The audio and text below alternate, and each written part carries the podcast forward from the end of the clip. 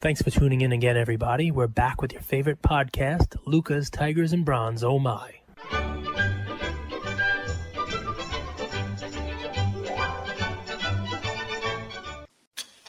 Happens. You know? So today, today's a really special episode, guys. We have Rob Petrozzo, the co-founder, head of product, CTO of Rally. And Unless you've been living under a rock for the last two years, you know what Rally is.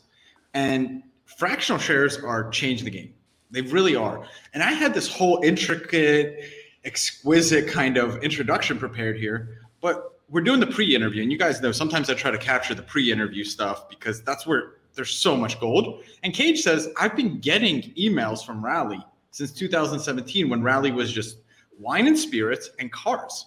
So Cars. Oh. Cars. Cars. Did I say cards? Yeah, Pam? cars. Cars. Pam? Pam. Uh, I can get to the bottom of this whole Pam, the pan. I could definitely Yeah, lend some insight into the and- parent situation. Yes, absolutely. That's it. So with that, I, I was like, Cage, I think you should kick it off. I mean, you've been you've been with it since day one. Yeah, man, I know that they're on Lafayette now. I know, you know, I know about I know about the the funding rounds. I've been I, listen. They not only have I been getting emails from them since 2017, but they've been getting emails from me saying, "When are you going public? When can I invest? when am I buying stock?" man, That's it. We we are aggressive with the emails sometimes, so we've held off a little bit lately. But I got to give you credit for, for accepting those emails and still being on the list No, the last dude. five years, man. I give you credit for that. Listen, so this is what we're so we're talking with with with with Rally Road here. But what's funny about it? When I just said why Andrew wanted to turn the turn turn the machines back on, you know, like the Duke brothers here in Trading Place, turn the machines back on, right? Why? Is because I I I said Rob has like it's like an evil genius here. It's like Mega Mind. He's sort of bluish looking. I mean, it's a bad camera he's working with right now. But Yeah. so so it- what's he tapped into the lunacy of of collectors, you know, and and he's we were talking about how it's cars and everybody loves cars, and then it was whiskey and then wine and and then baseball cards, and I'm like, you should come to my basement, like I have all that. He's like, well, we're all kind of that way. And he was showing us how in his office he's got some stuff too, and you know, just this year. The lunatics have kind of been proven right. Is sort of the sort of you know that, that's like that's the moniker, right? I mean, collectors. What a year we're having here, and what a year you guys are having. Yeah, I mean, you know what it is. It's one of those things where it's like everything. We've always looked at what we do as start with the categories that we care about, and it just turns out that everybody at this business, everyone at this company, whether it's me and my co-founders Chris and Max or the team we put together, everybody has their own thing, and everybody goes like super deep on their thing. So like. uh we have a couple people here who were super into like vintage technologies. And we started thinking about going to like vintage Apple products and some of the stuff that really structured where the world is now in terms of tech. We tapped into those people's and got inside their brain first. But it was all like, and then for me, it was always with cards. And for Chris, it was with cards. So it's like we've kind of always sort of set the table with we, we know we're lunatics and we accept that. And the lunacy goes on paper from the people who know it from the craziest standpoint first. And then we add that data layer to it and validate it for the platform. And it turns out every like there's a group that cares about everything. I think what happened this year, the amount of information that everyone has access to and the ability to find other people like you and not having to like go to the national to meet people who really care about this one esoteric piece of the hobby or not have to sort of be in Silicon Valley to understand that one piece of tech that everyone cares about. That's more accessible than ever. So now you have platforms like Rally and everyone else is coming to the space. The on ramps are there too. So everyone's lunacy has come to the forefront. And it turns out like a lot of people were right and they got proven right in the last like 18 months or so for sure. Yeah, it's no Rob- longer taboo, right? That's it. I mean, I remember getting an email. It's like, "Hey, buy a piece of a 1980 Countach," and I'm like, "Come on!" Like this was my dream car, you know. Let's go, you know. Like, you know, like uh, who else is doing this? Or like, a, you know, a, a '93 Jaguar XJ. You know, I mean, like, I'm like, what are these? These guys, you know, they're onto something. A '55 Porsche, right? You guys did, right? But And we, then, we- we were trying to find like it's we always looked at it like when we go into any asset class, any vertical. Now we're in like close to 15 or 16. I don't even know the exact number. But when we think about what we've done to this point, where we've come from, the fact that we're putting like, you know, uh, dinosaur fossils and like crazy stuff that I never thought about like seven, eight years ago, they do have shared DNA. Because to your point, it's like, you know, you're a wine and whiskey guy, but you're also a car guy. You're also this. You're also paying attention to cars. They all have that shared DNA. And the biggest, like the metaphor we always use, which is how we pitched this even early on, when we always looked at it like people thought Rally Road was just this car thing. And Rally Road to us was the other Wall Street. That's why we named it that. And it was like a double entendre for cars too. But the idea was that get a bunch of people together, rally them together. The things that you all care about will make our first investment together. So it started with classic cars, but the idea was always like we pitch it in a way that when you invest in a 1985 Ferrari Testarossa, that's a very specific car that everybody who's like around our age remembers it from when, when they were kids. That was like the car. That was the the car. Ferrari from the 80s. You know, it's on every TV show. But then you start thinking about that shared DNA, and we've seen it on our platform. Someone might make their first investment in that car, or might see that first. But it's an easy jump to say, you know, a Fleer Jordan rookie makes sense with that car because it's like Jordan's favorite car, and there's that like iconic picture of him pulling up, and it's the MJ Air plates and his Testarossa. and then you go into like, all right, he also, you know, he drank this whiskey and he did this. Like, you could put it all together with that same sort of collector ethos and not be stuck in one vertical. So we always look at those as living together. And again, it's like everybody that was looked at as like a lunatic for going so deep and knowing everything about, you know, about the 86, 87 Fleer set those people were way ahead of the game. It turns out they were way more than, than anybody expected. And that's kind of what we're always trying to key in on with every asset vertical, where there's that shared DNA between all of them. I love it. Listen, my wife's never going to own a Birkin bag, but with you guys, I could buy her a Shara one. Yeah, my, girl, my that's the problem. My girlfriend knows we have all these Birkin bags here. And she wants access to them in full. I'm trying to keep them in like the storage. You know what I mean? Like keep them away. you got to hide them. Rob, take me back. So, Cage, I don't know if you know this. Rob went to uh, Philly U. So he, he spent a few years, and you know I'm a I love Philly guys. At least it, it's just it's, it's just my spirit. So take me back. What's the origin story? I know Philly U. You worked for Sony. You had a few creative roles. Take me back to the origin story, if you don't mind, Rob. Yeah. So I mean, it's weird. You know what? Everybody, like every startup, has like the origin story, and it's you know it's a little bit of BS most of the time, but ours is entirely true. So the thing is, I went to school for art, and I and I was in Philly for for five years, and I think a lot of what was going on back then in the early 2000s. Design wasn't what it is now. So you had to like draw and learn everything from scratch. And I was leaning more towards fine art because I mean, to keep it real, like the iPhone wasn't out yet. So the the thinking about like developing and designing apps wasn't a thing. You were thinking about websites. So at that point, like I was always super into art. Art was completely unattainable, the stuff that I knew and the stuff that I wanted, because then you were talking like millions of dollars. The internet didn't exist the way it does now. The way we communicate didn't exist. So you couldn't even find the information on where to get stuff. You had to walk into a gallery. They treat you like you're a joke, and then you walk out having nothing. You know what I mean? So that was always something I thought about. Like if I could do something where we democratize something like that, that would be interesting. At the same time, Chris, um, my co-founder, is he, I've known him for 20 years. Our third co-founder, I went to high school with him in Brooklyn. Our third co-founder, Max, went to college with Chris. So we all were like, let's work on something together. I came from a design background, and then I built a bunch of products. There's a bunch of startups along the way, building out products as technology kind of caught up to what I thought the vision would be for the future. Max was at a bunch of different uh, banks doing private placement deals. Was at Barclays for you know the better part of 10 years. He knew how to structure these things as like real financial instruments. And Chris was just the smartest kid out of our entire friend group who understood technology and saw around every turn. And he was a VC and he was an operator of a couple different companies. So he was the one who was like the most responsible person in the group that could bring it to life. So I thought about it from like this art perspective and from a collectibles perspective in general. Max thought about it from the financial perspective. Chris and the real origin story of the company had a choice when we got out of school. He had a little bit of money saved and he really wanted this 1980s Porsche. And it was a very specific Porsche.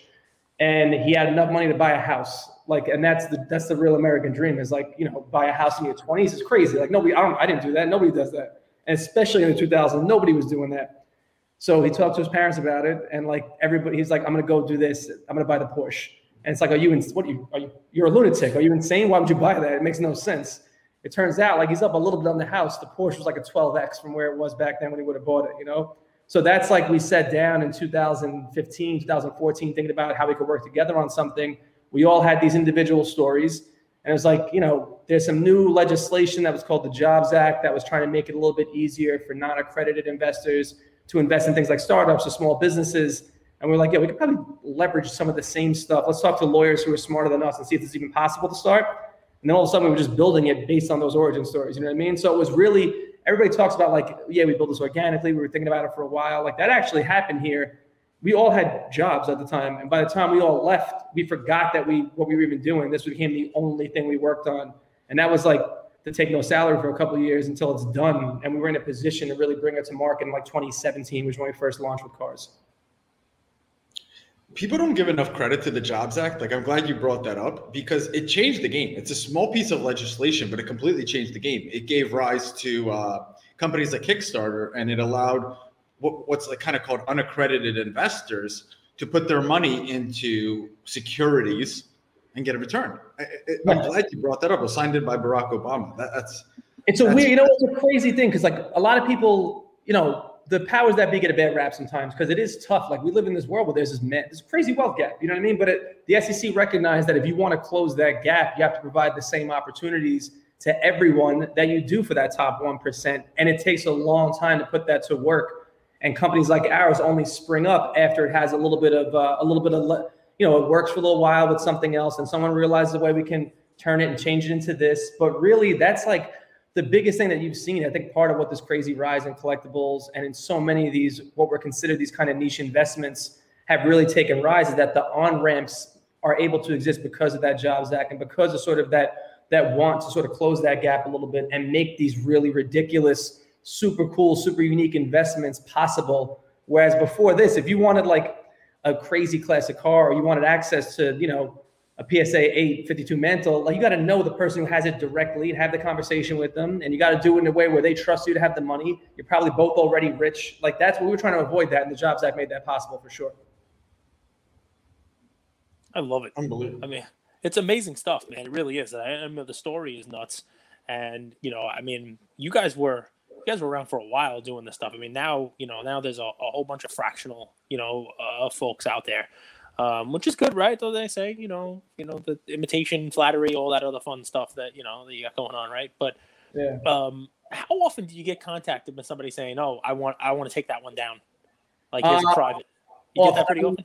often. often enough. I think that we, anytime it's a qualified offer and it's at a premium, like we'll always bring that to investors first. And I think that that's something that we that we sort of figured out really early on is that there would be situations where somebody with money who wants access to this thing will come to us and say, "Can I have it?" And especially in the last year or so, so we've had call it I think 15 or 16 individual buyout offers, most of which came over the last 18 months. A lot of times we'll see it where it's you know well the offer comes in you know, well below the current price that it's trading out of the IPO price. I think those are situations where we want to make sure people know it's not an eBay best offer type situation. It's gonna be, we, we kind of have a, a data layer that speaks to what the value of these assets are. We want to bring great offers to the investors individually.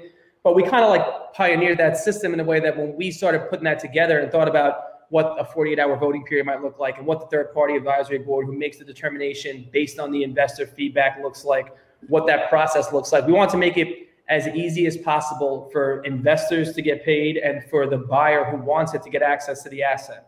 So the big thing that we wanted to do different was not necessarily have that bring it to auction model right away or do something where it required a month or two months or a bunch of sort of non-competes and the same things that some of the auction houses do to make it simple. So that process now is very much somebody comes in, they make an offer, our team qualifies it, that makes sure that the person who wants to make the full buyout has the money, is available to put an escrow and can make that move quick, and then bring it to our investors to turn everything around in five days. But I think the biggest thing that we've done, part of the reason we wanted to diversify this platform and make it this all-encompassing collectibles app, is that it's really a living museum. It's like a digital museum. If you want the best, if you want access to the best, most unique assets in the world, we want you to be able to come in a rally and use that as your catalog and think about what you might want to buy off the platform too. Because like you know, we talked about it before we started. Everybody's a collector, and collectors typically don't just narrow in on one specific thing. There's a group of people who definitely do, but a lot of people with money too, especially who would be some of those buyout candidates who are taking it off platform. You know, they want to have a, a Triceratops in their living room. Who am I to tell them that that's wrong? If they want to buy ours and want to come to the investors and make an offer, we have a really great one. You know, seventy percent bone structure. We have the, we have the right one for you, most likely. You know. I'm a Is it the one from guy the? Is it the one from the Entourage episode? The one Adrian Peterson owned? It's not, but we were thinking about that when we put that on the platform. Like, there's a couple, there's these weird like cultural moments along the way. Like now we have a Declaration of Independence broadside, and it's like, did Nicolas Cage steal that? And it's like that's the only conversation we have over the last like three weeks. I'm just saying yes. From now, I'm like, yeah, that's, that's the same one. Nicolas Cage boys. You know what I mean?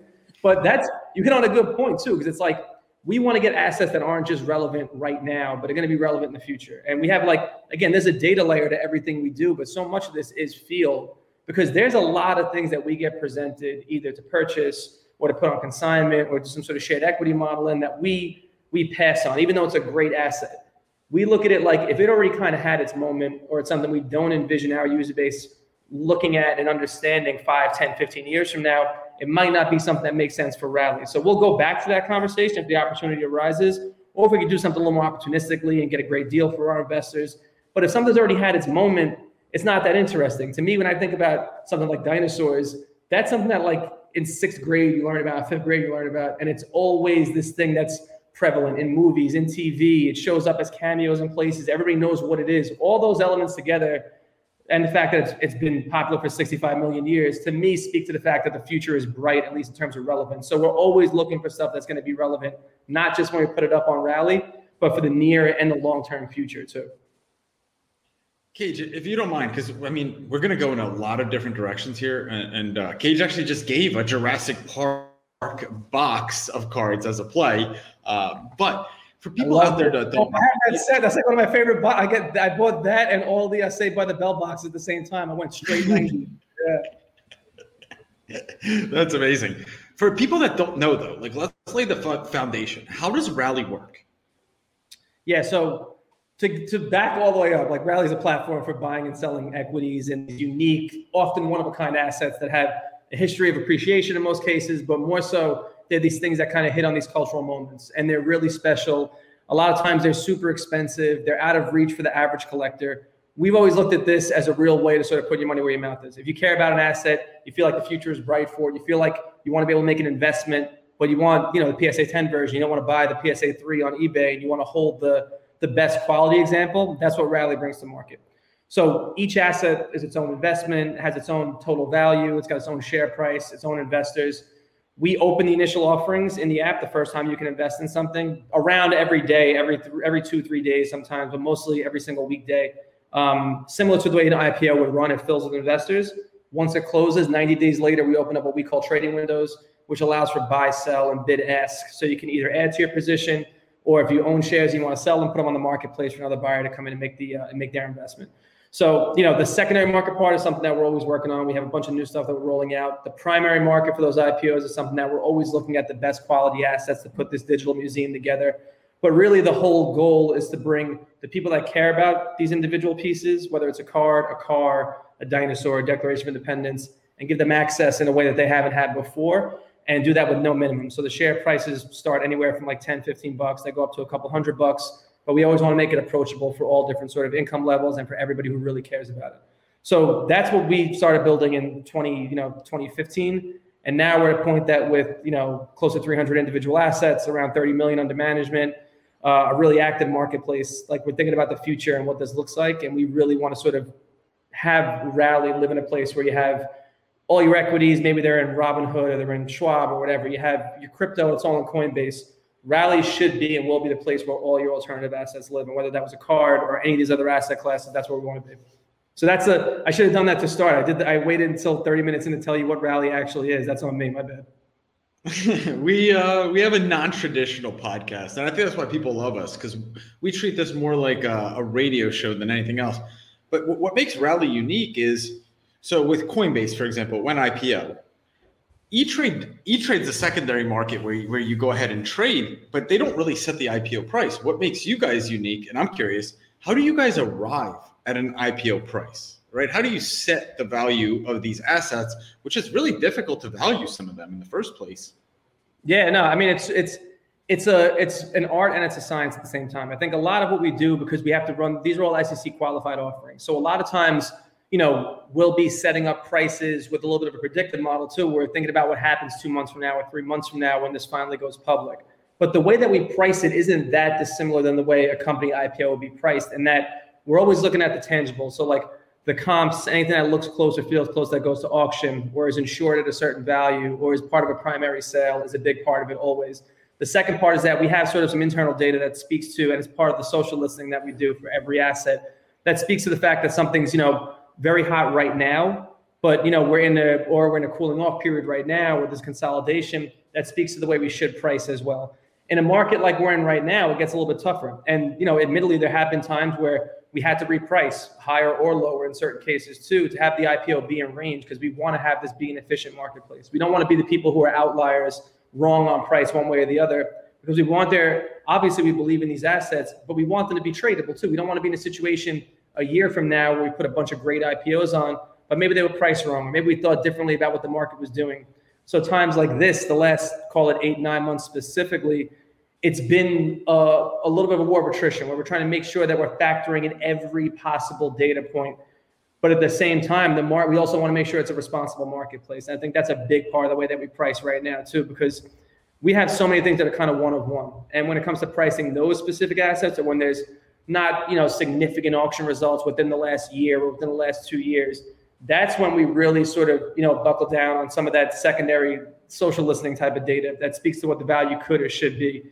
And then inevitably, like we put that on the platform, we leave it up to our investors to make that determination as well. So we make sure we do our best to put as much information and education around what those comps are, what you know an eight and a half means relative to a nine. We make sure every email that goes out for that specific IPO has the data and the details to speak to where that pricing might have come from and kind of what's happening in the market as a whole. And we're doing more now on our side to build out content. So it's a little bit, you know, you you you're walking the line because obviously none of this. I should have said this earlier. None of this is investment advice, and none of it ever is. We want to leave the the pricing if we got it right or got it wrong. We want to make sure that our investors have access to say yes or no in those situations. But we're also in a place now that we want to be able to sort of bring more content to life and do more things where we can kind of speak on and have the expert opinion.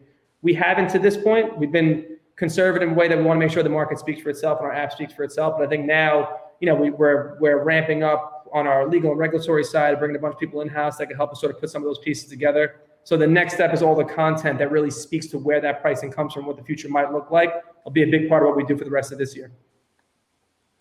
I love the regulation discussion, if I'm allowed, just to take a second there, because yeah. you know I consider the um, I consider the card space and some of the other spaces, collectible space in general, sort of like a wild wild west, right? It's it's one of those things where you know I think you get a bad element that sort of gravitates to it because you can you can fly pretty close to the sun here and not get burned. Um, you know, there's a lot of we talk about manipulation in the market. We talk about you know fake comps. We talk about bad sales. We talk about pump and dumps. We talk about all kinds of stuff that in the market you wouldn't be allowed to do, but in cards and in collectibles you are able to do. And one of the cool things, and maybe you could talk about it probably better than than than I am, um, you know, lawyer, but not not a not a securities regulations lawyer. I mean, I know the 33, 34 Act pretty well, but uh, you know, I studied them, but it's not what I do for a living. But what I would tell people is you guys have to file these things. I mean, I remember back in 17 when I first started looking into Rally Road, you had a 69 Boss Mustang offering. It was like 50 something dollars a share. It was just like a crazy, you know, awesome 302 Mustang. That's the kind of car I want. But I wasn't buying the car, but you know, you could buy shares of the car, right? And I remember, you know, kicking the tires on it, so to speak. You can go online. I think it's like Edgar filing. You can get you get SEC filings. They're public. I mean, yeah. you guys must file stuff almost every day because your stuff, unlike the rest of the collectibles market, is regulated. It's yeah. very regulated. It's it's not it's not put something on eBay and have your friend bid on it. It's you have to get SEC approval of this, right? You have to get, you know, when you guys do an offering, you do you do diligence on these things. You come up with a price, you come up with an offering plan, you come up with what the shares are. You know, the company that's registered in Delaware has to make this filing, and you know, blah blah. Like it is a legit thing, and it's public, right? It's out there. People can see your filings, right? And I mean, yeah. talk about how that provides a level, I think, of security for somebody who's looking to invest in your assets. Yeah, I mean, listen, it's it's one of those things where it's it's it's a good thing in that we want to make sure this is all public. The problem is that some of those documents are 180 pages, 300 pages, but it's also something where it's an important part of what we do because when we have to sort of explain what we're doing and why we're doing it, what a sourcing fee is, why we're sort of bringing this asset to market over this one, what the risks look like, that's all there. And that's not just like indemnification. That's more one of those things where we want to make sure that you know, if we can take all the stuff you see on Instagram too, like anything we put on Twitter, those are all pieces that are in the asset description that get submitted to the SEC. So in a position that we're in, like we're not in a position to tell a lie about an asset. We're not in a position that we could have, you know, I'm not going to name any names. Everybody knows on eBay who the sellers are that are that are in situations where like some of the comps are a little bit crazy and it's most more than likely some sort of chandelier bidding or you know, they're running around talking crazy about something that they're about to put on eBay in two weeks. They have an influencer talking about it. Like we're not, we've never done that, and we can't and wouldn't. You can't. Want. You can't do it. So, as I'll give you an example, like the there are people that we know that are just that love this space and love the hobby in general, and they, they speak about it romantically. I would love to be doing that sometimes because I believe in it. But like I just we're in a position that we care more about the investor and the investor safety and making sure that all the pieces that we're putting out are as as real and not open to interpretation as possible. If that means short term, the name Rally isn't all over the place. We're fine with that because we're playing the long game. I think we've always thought about it in that if it's not something that we're comfortable putting into an SEC circular and submitting, it's not something that we would put out on any social channels that I would go on a podcast and talk about too. So to say we believe in all these individual assets is absolutely true. We take a small position in all these assets and we can't sell until the asset sells. That's all true. The stuff that we put into the into the app in terms of descriptions, comps, all that's passed through the SEC. So I think part of it is that the checks and balances, but it's also a good template for what we can and can't say. So you bring in, you know, a 22 year old who's super ambitious and wants to take over social and run with all of our stuff. We do that, but we also let them know like here's exactly what we need to be saying. Here's where the pieces come from, and everybody knows that we're building for the long term as opposed to just trying to do like you know, this isn't a pump and dump thing. We're not trying to do, we're trying to build a real efficient marketplace. To do that, you have to stick with the rules and stick with what you submit to the SEC for sure. Listen, that's part of the, what I love. I mean, I will tell you that, especially with cards, um, it, it, took a little while for fractional to sink in with me. I was always, uh, I need that, I need the tangible asset. Yeah. You know, I, I, will, I will just buy the best one that I can buy that I'll own the whole one. But obviously, the, the best asset, you know, the best graded one, the best version of it eh, you know, in, in most cases, is going to be something I can't own the whole thing because I'm not I'm not Andrew. I'm not independently wealthy living in Mexico. You know, I'm, I'm not a, an international man of mystery. You know, I have a budget. You know, so but but eh, you know, I but get it. Wrong. But you know, like that's the problem. Is that I'll tell. I'll give you an example. Like we when we first built this business, like we were talking to everybody early on. This is in 20. The first conversation I had with like with like Ken Goldin, for example, was 20 2015, 20, I forget about this business specifically, and a million ideas what we can do. And everybody knows, like when Ken goes on on TV, like he means it. Like he's all in on everything he talks about. That's right. I and I feel the same way sometimes. When he's like, "Why you do this? You do this." I'm like, ah, "I want to, but it's not what we do as a You business." You know yeah. I mean? That's and that's always been. People look at that as an issue sometimes outside looking in. But for us, it's what you just said. It's that like we want to make sure the best quality examples get into the hands of the people who love it. You know what I mean? To do that effectively, we have to kind of stick to all those rules too. And we've always thought, i am the same as you. Like holding it and having it is a really important part. Is an important part of my life. And my my girlfriend will test. She's gonna kick me out of our apartment because it's crazy. It's full of stuff, and I have I had an extra room that's I don't know what's garbage and what's real anymore. I have no idea what's personal collection when it might. I don't even know anymore. It's a disaster. That being said, we always wanted Rally to be kind of like a complement to a collection too. Because if I could buy a you know a PSA one version of a 52 Mantle, hold on to that, and then also have like a seven or an eight or the best possible version in my portfolio, and that's the investment piece. I've looked at, I've always looked at that as something that, that we wanted to build here. So, you know, I own a, uh, a I have like a bunch of megalodon teeth, like the individual unit, but we have like the full, you know, 50, 15 foot jaw that's going to be on Rally too for six. You know what I have to ask, right? I have to, is it the one that was caught by Jason Statham? no, there's not. yeah, it wasn't a part of it, but it's got the same dynamics, similar dynamics. But I mean, it's one of those things. Like to your point, there, I would. Would I love to have you know 20 PSA 10 Jordans? Like, yeah, I would love to have a bunch of a bunch of 86 Fleer Jordan to keep in the collection. It's just not possible. It's only, I mean, it's only 300. But that being said, like, I'm not spending four or five hundred thousand right now. But I'm really happy with my PSA six that I got for like 800. You know, two and a half years ago, three years ago. You know what I mean? Yeah, no. I Fat, mean, fat, fat finger cage. yeah, well, I told you, I do, I do, I do. You got always have this on- disconnected. on, iPhone six. No, I yeah, I tried to like you know. Rob, do you know my co-host? Uh, grew up in Brooklyn. So you're a Brooklyn kid, right? I can I can tell I can tell by the accent, but I wasn't 100 percent sure. And I've heard him talk about it on the podcast before a little bit, but I don't know if it was like just speaking about the past or not. I wasn't sure. What accent? What are you talking about? yeah, yeah. I, get, I get I get the same people ask me the same thing when I, I mean like when I get excited or have like half a drink, all of a sudden it comes out and I have to That's it. explain my entire past. I was at a communion this weekend, and one of the poor girls there kept saying X, and the, the folks from New Jersey were really giving it to Yeah. her. And Then I they wanna then they ordered again? then they what ordered X? I want to ask you a question. Like, no, it's A S K. Yeah. Not, then you're they not end, taking a hatchet. the, uh, they end the night asking for an espresso. It's one of those. Yeah, let me get an espresso. Let me ask you. Do you guys have espressos here? Yes. Let me ask. Let me ask you, Ram. Ask Were you. you were you a artistic kid? Were you an entrepreneurial kid? What was Rob like in middle school and high school? Uh, a little bit of both. I mean, it was, you know, it was weird. It's, and this also speaks to a little bit of rally too, is that like we, I got lucky in that I was a little bit younger than everybody and a little bit smaller, and the, but the older kids kind of liked me. So all like the athletes were always friends with me, but I was also friends with like the kids that were in plays and like I was in plays and I would draw and all the things that were looked at as like this emo kind of left field thing in, in middle school and high school was always what I was sort of gravitating towards. I just wanted to like design and be a part of like an art community. And but I got to ha- like I was popular enough to hang out with popular kids. Like that's why that's what worked out for me. But that being said, too, when I was really young, and this is this is in Brooklyn, my parents were super young. They just let me do whatever I wanted. So like you gravitate towards the things that make you happy, and art was always something that made me happy, and like music was always something that made me happy. So it was like this this weird melding of the worlds too in Brooklyn, where you're not just seeing one type of person and hearing one type of music and doing one type of thing.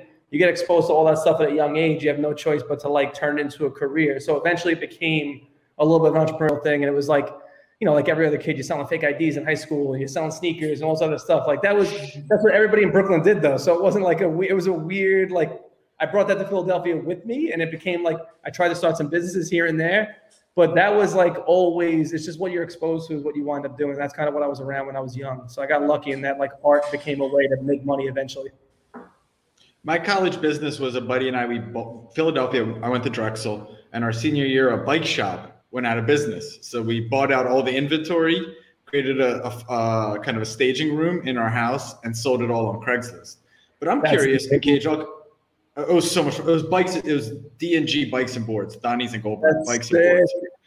And then the stuff like the little stuff that you know is kind of tough to sell. We just a skate park opened up, so we set up a, a booth and we uh, gave it away to like the kids from the area. And you know yeah. Philly, Philly's diverse, man. It's right there. You're amongst the people. There is, you're right there.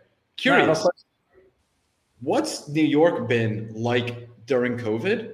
And how have you at Rally, how have you guys had to kind of pivot or adapt adapt during this time? Yeah, it's you know what's crazy because it's like New York now, this the last two weeks is dramatically different in that if you were walking around in Soho without a mask on like two weeks ago, three weeks ago, people looked at you crazy. You could not, you had to run back inside and grab a mask. Like there were times I walk outside and forget it, like, oh shit, I run back in the office and like put three masks on just in case. But now at that point that like something happened when the weather changed, and then the CDC said if you're vaccinated, you don't have to wear a mask outside. So now it got a, it became weird the last two weeks here, and it, and I would say like in a good way where community is coming back. The difference is, I think in the in the peak of the pandemic, and you're talking about like let's start it off with let's say March of last year. I mean, everybody here thought the world was going to end. I was one like for a minute, I was like, this is the, I'll be honest with you, like, this is the end of the business and I don't know what I'm going to do for a career. And like, my girlfriend's nervous, my parents are sick, all these things converge at the same time.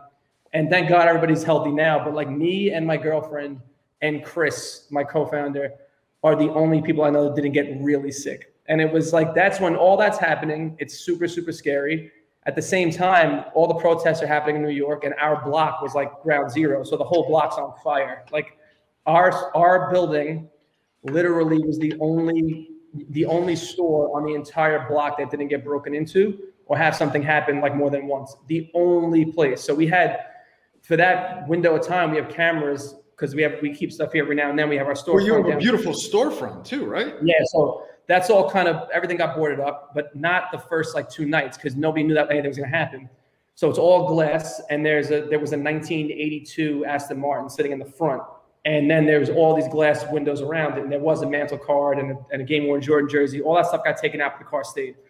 So we have a security camera that aims down to the street, and you know everything. The world's collapsing. I'm sitting in my apartment, like watching the security camera all night, and you have like the whole block is nuts, and they're breaking into StockX and destroyed it, and then the uh, the restaurant across the street, St. Ambrose, gets destroyed. I'm just like waiting on them to destroy this car. You know what I mean? Like I'm just watching it, and I'm thinking about like the business and what the future is going to be and it's just like a weird, crazy moment for that one week where all these things were converging. But then you look at it in retrospect, and this happens. This is a good parallel to the to the collectibles market too. Everybody over indexes like the bad stuff. Something bad happens, and you overcorrect, and you think like this is the absolute end of the world. This is where it all ends, and I got I have a whole new life I got to figure out. And then you over index when things are good. So I'm looking outside right now, and everyone's like, crazy and back to normal and people are hugging each other and like giving hard daps in the street and like no one's worried about anything anymore. And you start thinking like, you know, India's getting killed right now. There's a couple other sort of population centers that are getting killed again right now and have to go back into sort of lockdown. And you think like maybe I'm a little more skeptical now thinking about it. Like maybe people are over indexing the other way now and it's going to overcorrect. But it's one of those crazy moments where like it's good to see New York now coming back out of it in a way that community's starting to build again but it's hard to forget like how bad that two month window was because me and a bunch of people here never left. Like we didn't nobody here ran to Miami, and nobody was like jumping around crazy and saying like I'm never coming back. I was here the whole time, knowing that New York would come back. At the same time, like there was a there was it was super super touch and go for like that two or three month window, no question. When it's going bad, it's hard to envision it ever getting better. When it's going good, it's hard to think about when it's going to go bad. That's it's a it. funny little, it's a funny little thing for the hobby, right? Because we're in a little bit of a down, a little bit of a downturn in the hobby right now, and and you get a lot of chicken littles, you get a lot of skies falling, the whole deal, and and you know what? There'll be a turn, and people will be like, shit, I should have bought in when it was down. You know, I should have been buying when it was That's down. the I mean, thing, man. works. It's just like it's it's weird because you guys know, like, you know, Jordan rookies are the bellwether a little bit to a certain degree. And when you print thousand dollar auction result, it's easy for everyone to go a million dollars is next. You know, I mean, that's just the logical place your brain goes when something goes from you know twenty six thousand dollars to seven hundred fifty thousand dollars in three and a half months. It's obvious. But then you see like when it pulls back and it consolidates, and all of a sudden it's at you know 550, then 400, 450, like it starts bouncing around. Not again, this is not investment advice, but no market corrects in a way that doesn't keep the the sort of the efficiency out of whack like that. You want to have moments where things sort of take a breather. You want to have situations where you let some new people come in and maybe get access because it's a little bit out of their price range. To me, everything that happens, especially in the hobby, is a perfect example of it. It's healthy, it needs to happen, but it's also something that you look at a lot of these 20, 30, 40 years of history, and you can go back and look at those peaks and valleys and see what happened right after and, and really understand that history history looks the same a lot. And it repeats itself in a way that it's it's a lot easier for me as you know late 30s to zoom out and think about what was happening. Go back to like 2008 2009 where it was the end of the world before too into 2010 the last time there was a real sort of crisis that affected people's money and their and their well-being and their livelihoods. You can zoom out a bit and say like you know what? I've been through this before. I know what the i know what the bottoms look like what the tops kind of look like and feel like and i can sort of be comfortable knowing that at a certain point there might be a buying opportunity. I think a lot of a lot of young kids have never seen. I don't want to talk. I want to age myself out, but these young kids never had that rug pull. If the rug pull is like you know, base Luka prisms, like that's that's the best type of rug pull. It's not like the end of the world. You know what I mean? It's something that, that you can look at and understand. It's not really like it's not a it's not a, a medical or a health crisis. You know what I mean? Like that. We should all be so lucky that the worst thing that happens that I lose a thousand dollars on a on a basketball card. You know? It's funny that you know that. It's almost chapter and verse because the Luka was two thousand, now it's a thousand. So I obviously mean, the I was, I was thinking blood. about that literally. Like I was thinking about literal because I, I, you know, I don't want to go into the rabbit hole on it. Yep. But yeah, when you when you see a kid on Instagram and he has 300 PSA 10s, like, you know, let's think, let's think, let's just be logical about it. You know, that's all I'm saying. Zoom out. So- zoom out. So the Luka based prism will not be coming to Rally Road anytime soon. I can't, s- I cannot say that, and I will not say that, but I will Neither say, confirm nor deny. Like, you know, I'll, I'll take one at a personal collection if that was the case, because I'm not. It's also something I, I like and I care about it. It's a great car, and I also believe in in the future of Luka. But at the same time, it's like it's it's there's dynamics at play that are not too foreign to the regular investment markets or regular supply demand dynamics. I think that when people see these rug pulls, they overcorrect, no question. But you know, using like seven hundred fifty thousand dollars to four hundred thousand as an indicator of like the entire vintage basketball card market, the pre nineteen ninety vintage basketball card market is done. There's nowhere else to go. I think it's a little bit crazy when you when you zoom out a bit and see what what it's done over the last eighteen months alone. You know. Yep.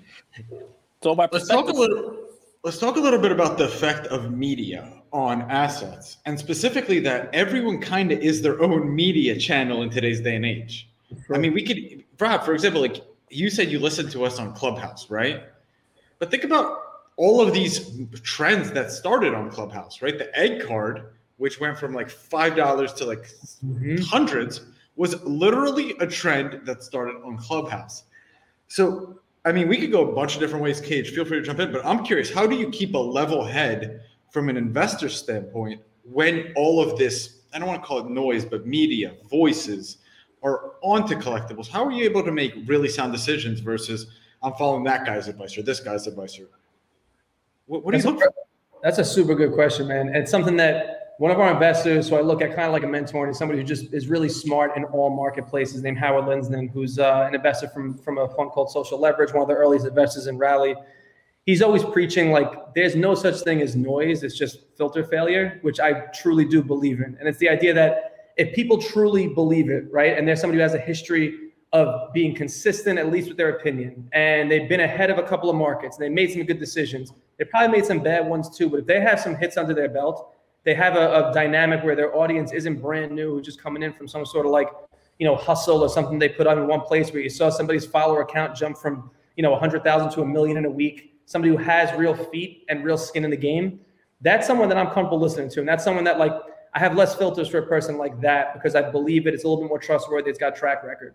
When you see somebody come out and they get onto a platform, and Clubhouse is a perfect example. Clubhouse set up a, a space where somebody could be brand new, unheard, tap into the right room, and get a massive following overnight, but not necessarily have that track record. You look on their Twitter, you look on their Instagram, and it's like this person, you know, is not who they seem to be on Clubhouse. Or like they're not, they weren't talking about the same things two years ago. You're looking at old blog posts and they're talking frantic or doing some pump and dump scheme. Like those are people that I try to filter out sooner than later. Because if you let that, if you let one or two points from those people make their way into your brain, it kind of sticks around. That's dangerous. I think it's like, you know, Gary Gary Vee gets a bad rap. I'll give. I'll, I'll be honest with you. a lot of people look at it like when people think about who they follow he's got this crazy following that will absolutely do the things that he tells them to do. But in his defense, he doesn't, he's not pushing narrative. He's, for the most part, at least from what I know, and I'm not super close to them, we don't have like super personal relationship. I can respect his brand, uh, his voice, I would say, because his community he has a track record. He he's got a track record, and he's also got a community that's not super polarized and like angry. He's got like people that follow him are just super nice people, and they're How about super. this? He has a track record of good decisions. For Yeah, what? He fired. record- He fired Andrew. That- that's that's a horrible way to put it. That being said, I'm using that as the example. It was the Like, best decision she could have ever made. I'm a horrible employee. there was- but there- there's definitely a contingent that looks at it and says like, you know, he's just telling people to do certain things. It's not the case. He really does put his money where his mouth is on a lot of this stuff. And he's been, yeah, what it's worth. You think about it in terms of just cards. Like he's been preaching the same message for you know five straight years. A lot of people are brand new preaching the same thing. So it's more the filter failure part that I try and pay attention to than the actual noise. Because yo, it's all noise. Like there's so many. There's so many inputs right now. If you don't pick and choose like who you listen to, it doesn't matter what the platform is. You're to be underwater. You know.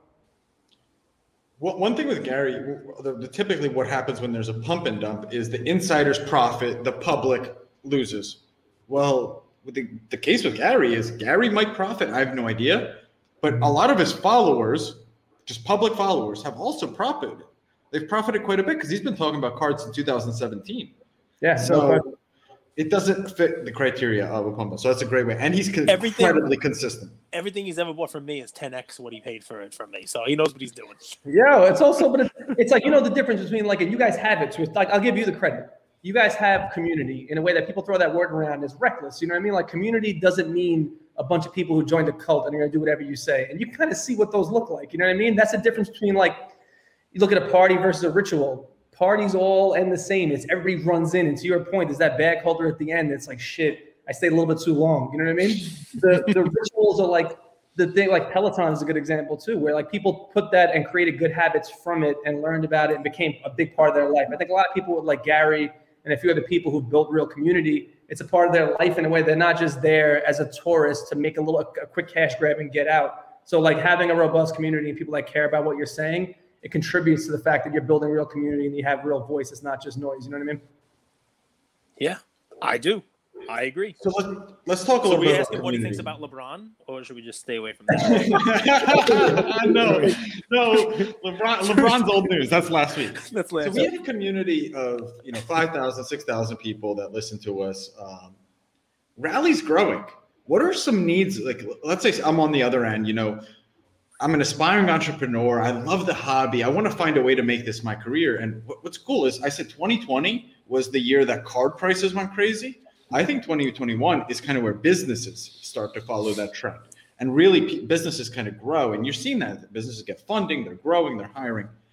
If I'm on the other end and I'm listening to this and I want to help, what's Rally looking for? What are some jobs you guys are looking for? What's some growth? What's the future of Rally look like? And maybe I could be a part of it. So, so- Yeah, no, I mean, listen, we're looking for everything. I think that anybody who really cares about these asset classes and somebody who has an idea about what, what the direction we should be going in, I'm somebody just personally. I think everybody that anyone who, who has has seen me or emailed me or texted me or found me on Twitter or wherever, like they know I'm I'm way accessible and I want to always talk to to the people who really are part of this community.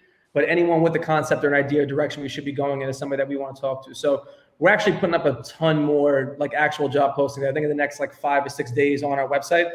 But we'll also be in a position that like you know when we think about the way this company is structured, it's a mix of like operations, finance, and product, and all those roles are are set up in a way that we try and find just smart, ambitious people who want to be a part of this mission.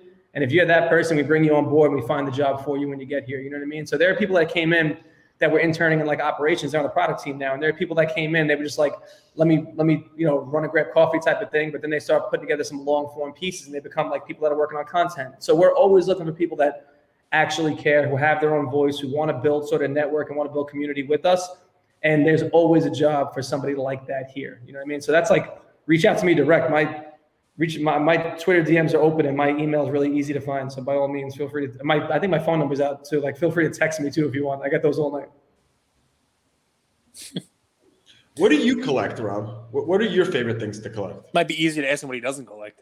That's the problem. It's like I'll tell you, I'll be honest. Like I think, you know, not investment advice, and I've, I've divested from most of the stuff that, that almost all of it that matches anything that's on Rally, and I've never like sold any of my own stuff to Rally or anything like that. But I think that my my stuff is super esoteric and weird too. So I'll I was over the last two three years I had the cards that I kind of wanted. There were one or two sort of, you know, grails that I didn't have that I haven't sort of been able to immediately get at this point that I don't know if I don't know if I even want as much as I used to because things have changed. But also when I was growing up, I think we, me and my friends always looked at like, we thought like Frank Thomas and like, you know, Fleer Ultra Shaq rookies were gonna like buy houses for us at a certain point. You realize really quickly that's not the case, I think. So like your habits and like your things that you look at change. So when I got to a point that I had a little bit of money, and was going to buy a lot of those cards from my youth that I wasn't paying attention to had skyrocketed. You know, I mean, like the Griffey rookies were still accessible, but there was a lot of stuff that I thought I was going to be able to have access to that I didn't. So I changed my habits a little bit and thought about like the 90s and the late 80s, and I went a little bit deeper into like vintage video games, which I I, I really like the collection that I have right now. And then I started thinking, I think like a lot of people are talking about in the last like three, four months, the non-traditional, non-sports cards. So like, you know, the I have an absurd amount of like boxes of Fortnite Series One cards, which I'm thinking in my head like gonna be the next Pokemon, but maybe not. But at the same time, like I went really deep into the Star Wars cards, and I wasn't even a huge fan of the movie, but I love those Series One and Series Two cards, and that was something that I started picking up a while back. I think that there's uh, a lot of like the ancillary video game stuff, the Mario tips cards and sticker cards that came out in the late '80s, and I was always trying to get my hands on. That I that I recently started putting a bigger collection together on.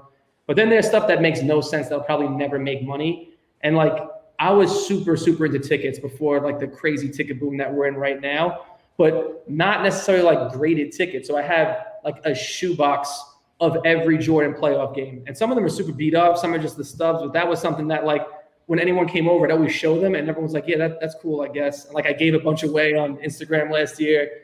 But in retrospect, like I never thought about that as a part of the hobby that would go super, super crazy like it has and so like I it's collecting things that make me happy but don't necessarily have or I didn't perceive them to have real value. So it's stuff like that. And then there's the really left field stuff like um what's a weird like I have a bunch of weird stuff from like Steve Jobs' desk from when he was still at Apple and like uh weird New York stuff. Like I bought a box from from Bernie Madoff's office too. So like all his his like business cards and weird pens and stuff. Those will be worth nothing, but it's a weird moment in time that I want to hold on to. I don't know why. So stuff like that that I have that may never be worth anything is part of the collection that my girlfriend refuses to acknowledge, and I keep it tucked away in an office, and that's it.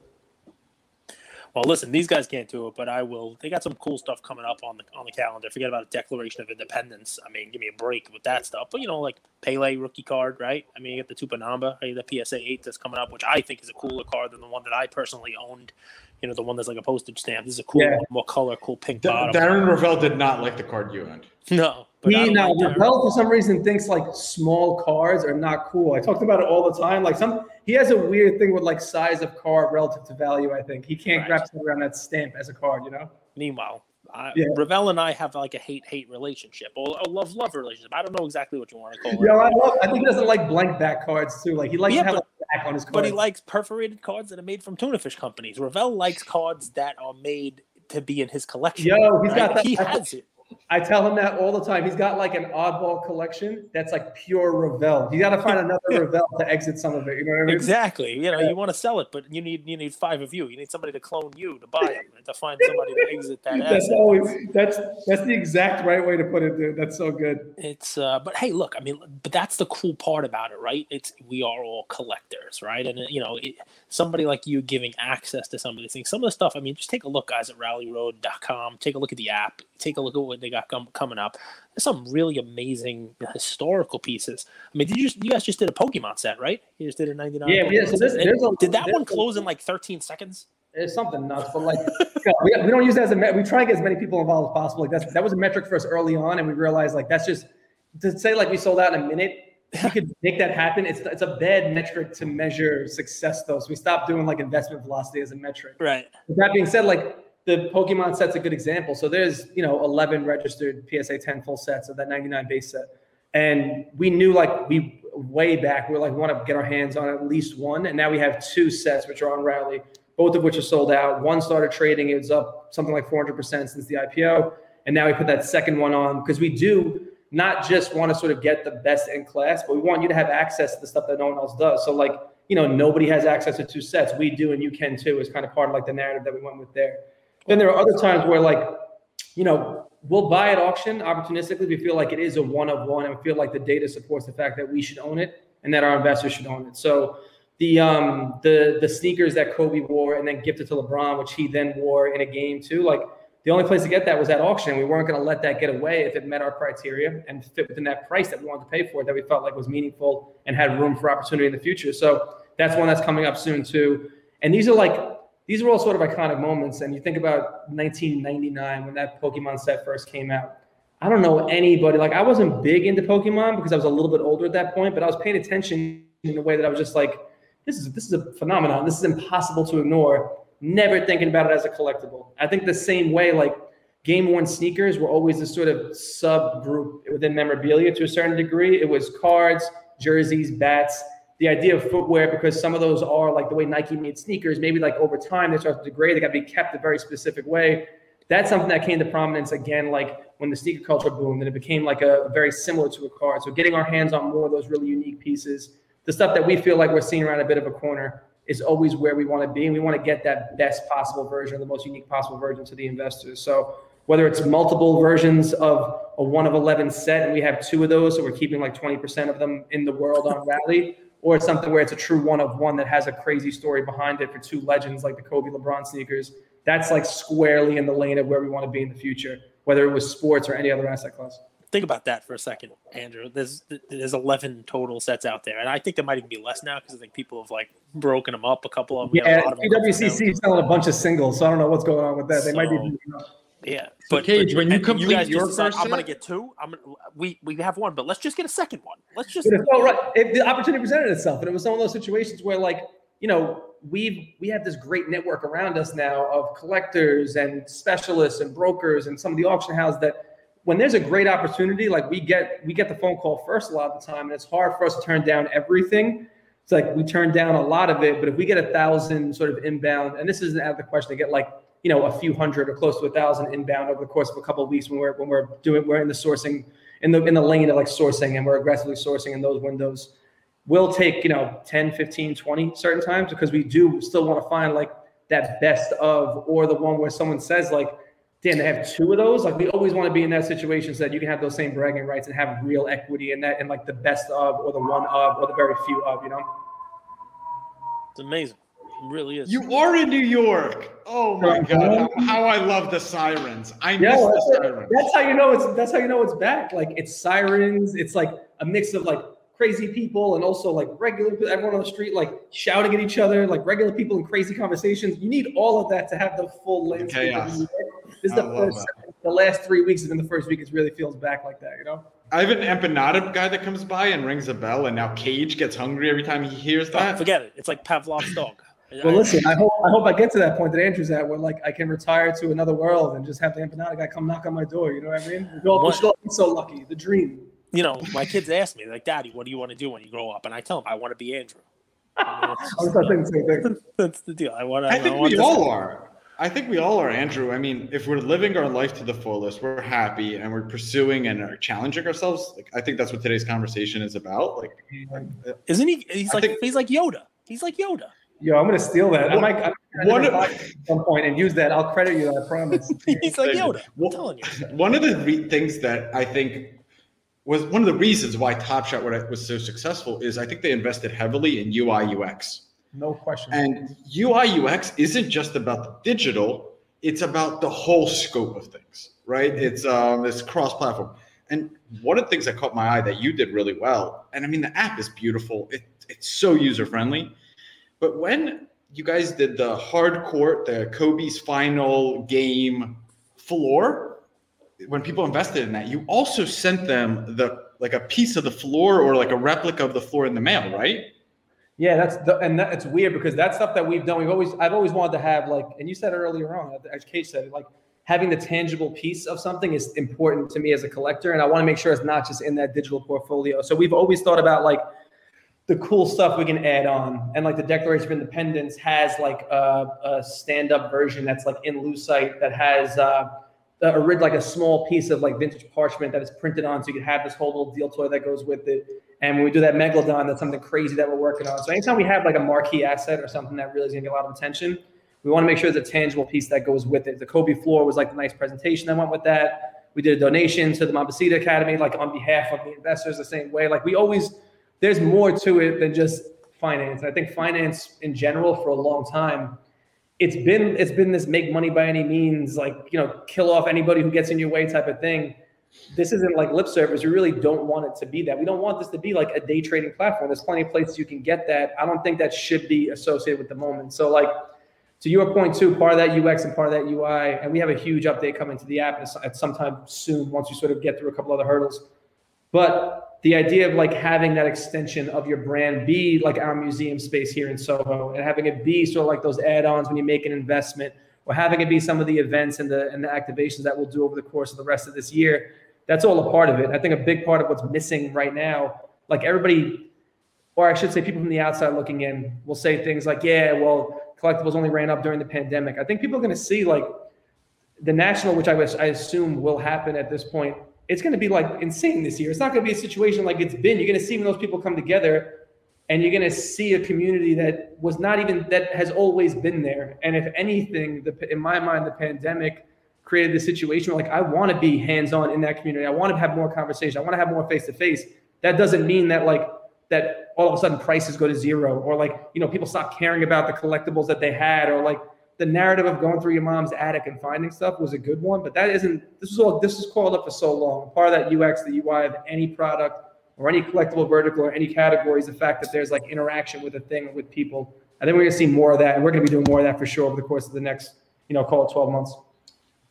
Don't you see a future where, like, first off, I think collectibles have been, if if history tells us anything, collectibles are as old as time, and speculation is as old as time.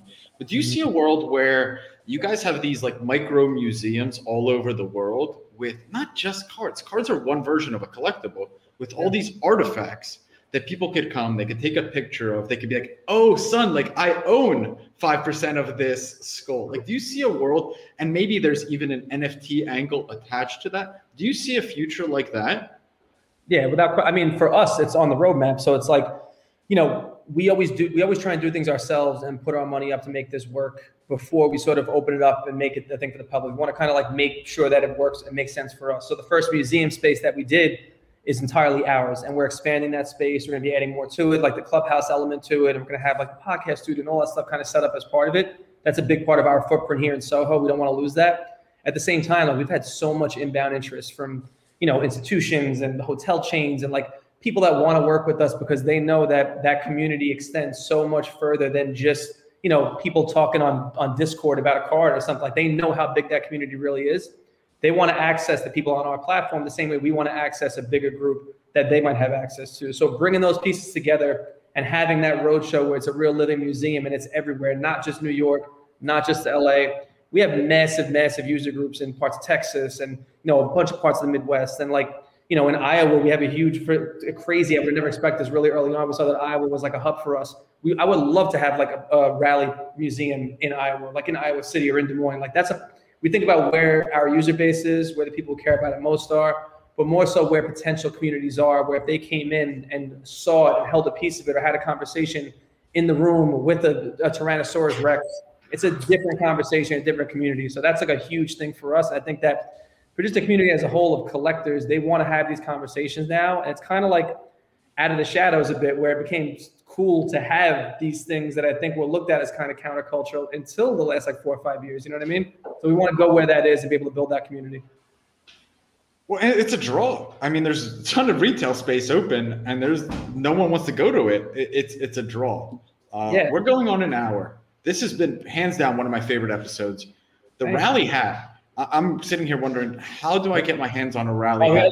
I gotta, get. It's on their I'm website. Taking, they got a whole. If you go to the website, bottom left, talk about. I think merch. it's this one might be sold out, but I got you. I'm gonna take. I'm gonna send. I'm gonna get your addresses after this. I'll send out a care package for sure. We got some good, some much better stuff coming, and some other stuff that never made it to production. I'll make sure you get some of the rare stuff because the uh, like even those stock certificates on eBay are going for like triple or three x the stuff that we have with the Kobe. So if we can get you something good, maybe it becomes a collectible at a certain point. We'll IPO it in like a year. I thought a rally cap was just to be like turned it inside out. You need a couple runs at the end of the game. All caps can be rally caps, but I'll take one of yours. you know what's funny? Like early on, I thought about trying to do something with like the Yankees and do like an inside out version where the rally's on the yeah, inside, rally, the Yankees hats on the outside. But I was like, let's try and build this platform before we start thinking about the merch that goes so you get out to California, you go with the Angels. Remember they had the rally monkey for a while? Yeah, That's what you got to do. Yeah, no, you're right. I, we thought about like mascots and stuff too. We, there's not a single thing that we haven't, or at least I haven't been like that crazy shower thought where I'm like, this is gonna work. This is what makes it big. This is gonna work. Yeah. I come I come to like an executive meeting and it's like me and our whole team, and they're like, let's just focus on the app for right now. Let's not worry about that other stuff. You know what I mean? Like my crazy ideas go into a separate bucket. We get back to those eventually. And the bucket is full. There's three buckets oh, by super now. Full. It's super full. No question. Well, listen, we appreciate you having it we appreciate you having it on, man. You know, there's a lot of time that you spent with us, and I mean, um, the one thing I'll take from it is you know, I have really come around on on you know on fractional shares on apps like this, um, and not having to hold that that tangible you know asset itself. It's great that you're also trying to add in or layer in that tangible asset as well. That's a cool thing. But to anybody out there listening, I mean, one of the ping points for me with collecting, especially as you start to get you know looking for those those real collectible items and you start to spend some legitimate money on the stuff, is you know that lack of regulation the fact that anybody can do anything they want. And I mean, I think you made it pretty pretty damn clear today that you just can't.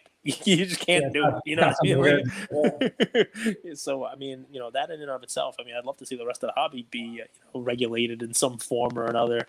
You know, as far as like this is a forward-looking statement and all. I mean, you know, yeah. it, it, sucks. You got your hands, you know, your, your handcuffed. But I mean, it really is a good thing because you're talking about real assets here, tangible assets. I mean, what's that Declaration of Independence go to? What's the at two million dollars or something like that? Yeah, yeah, and at twenty-five dollars a share, what happens that it is really accessible in a way that you know, whether it's 25 bucks or 25,000, I don't want to, I want to have the same amount of information that I can access as a buyer. So that's always been our thing. If you want to spend 25 grand, by all means, maybe you're a sophisticated, accredited investor, and maybe you don't need to read all the disclaimers and all the details, but I want to put that front of mind so that if you're only spending 25 bucks and you only have 100, like I want to make sure you know exactly what you're putting a portion of your net worth into, no, no matter how big or small it actually is, you know? Yep.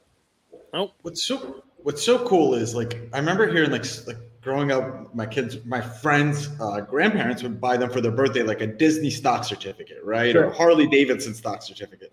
Like I'm sitting here thinking, as you like the Declaration of Independence, like instead of giving a kid a hundred bucks or buying him a gift, I'm a few shares of the of, of, of a true artifact of U.S. history. Like, yeah, it's incredible, you guys. It's it's well, so. Cool. I appreciate it, man. But you said it too. It's like you know I'm being real with you. To a lot of these kids, like Luka is more important than like Elon Musk. So buying a share of Tesla, which costs you know hundreds of dollars, is not the same as buying just like a raw version of a, a base Luka rookie. You know what I mean? Like that's these this new generation cares more about the things that they that they're interested in and their hobbies and like communicating and like building communities than just investing in a ticker symbol. So if we could put that at the forefront, then we're, we're achieving the mission to a certain degree, no question.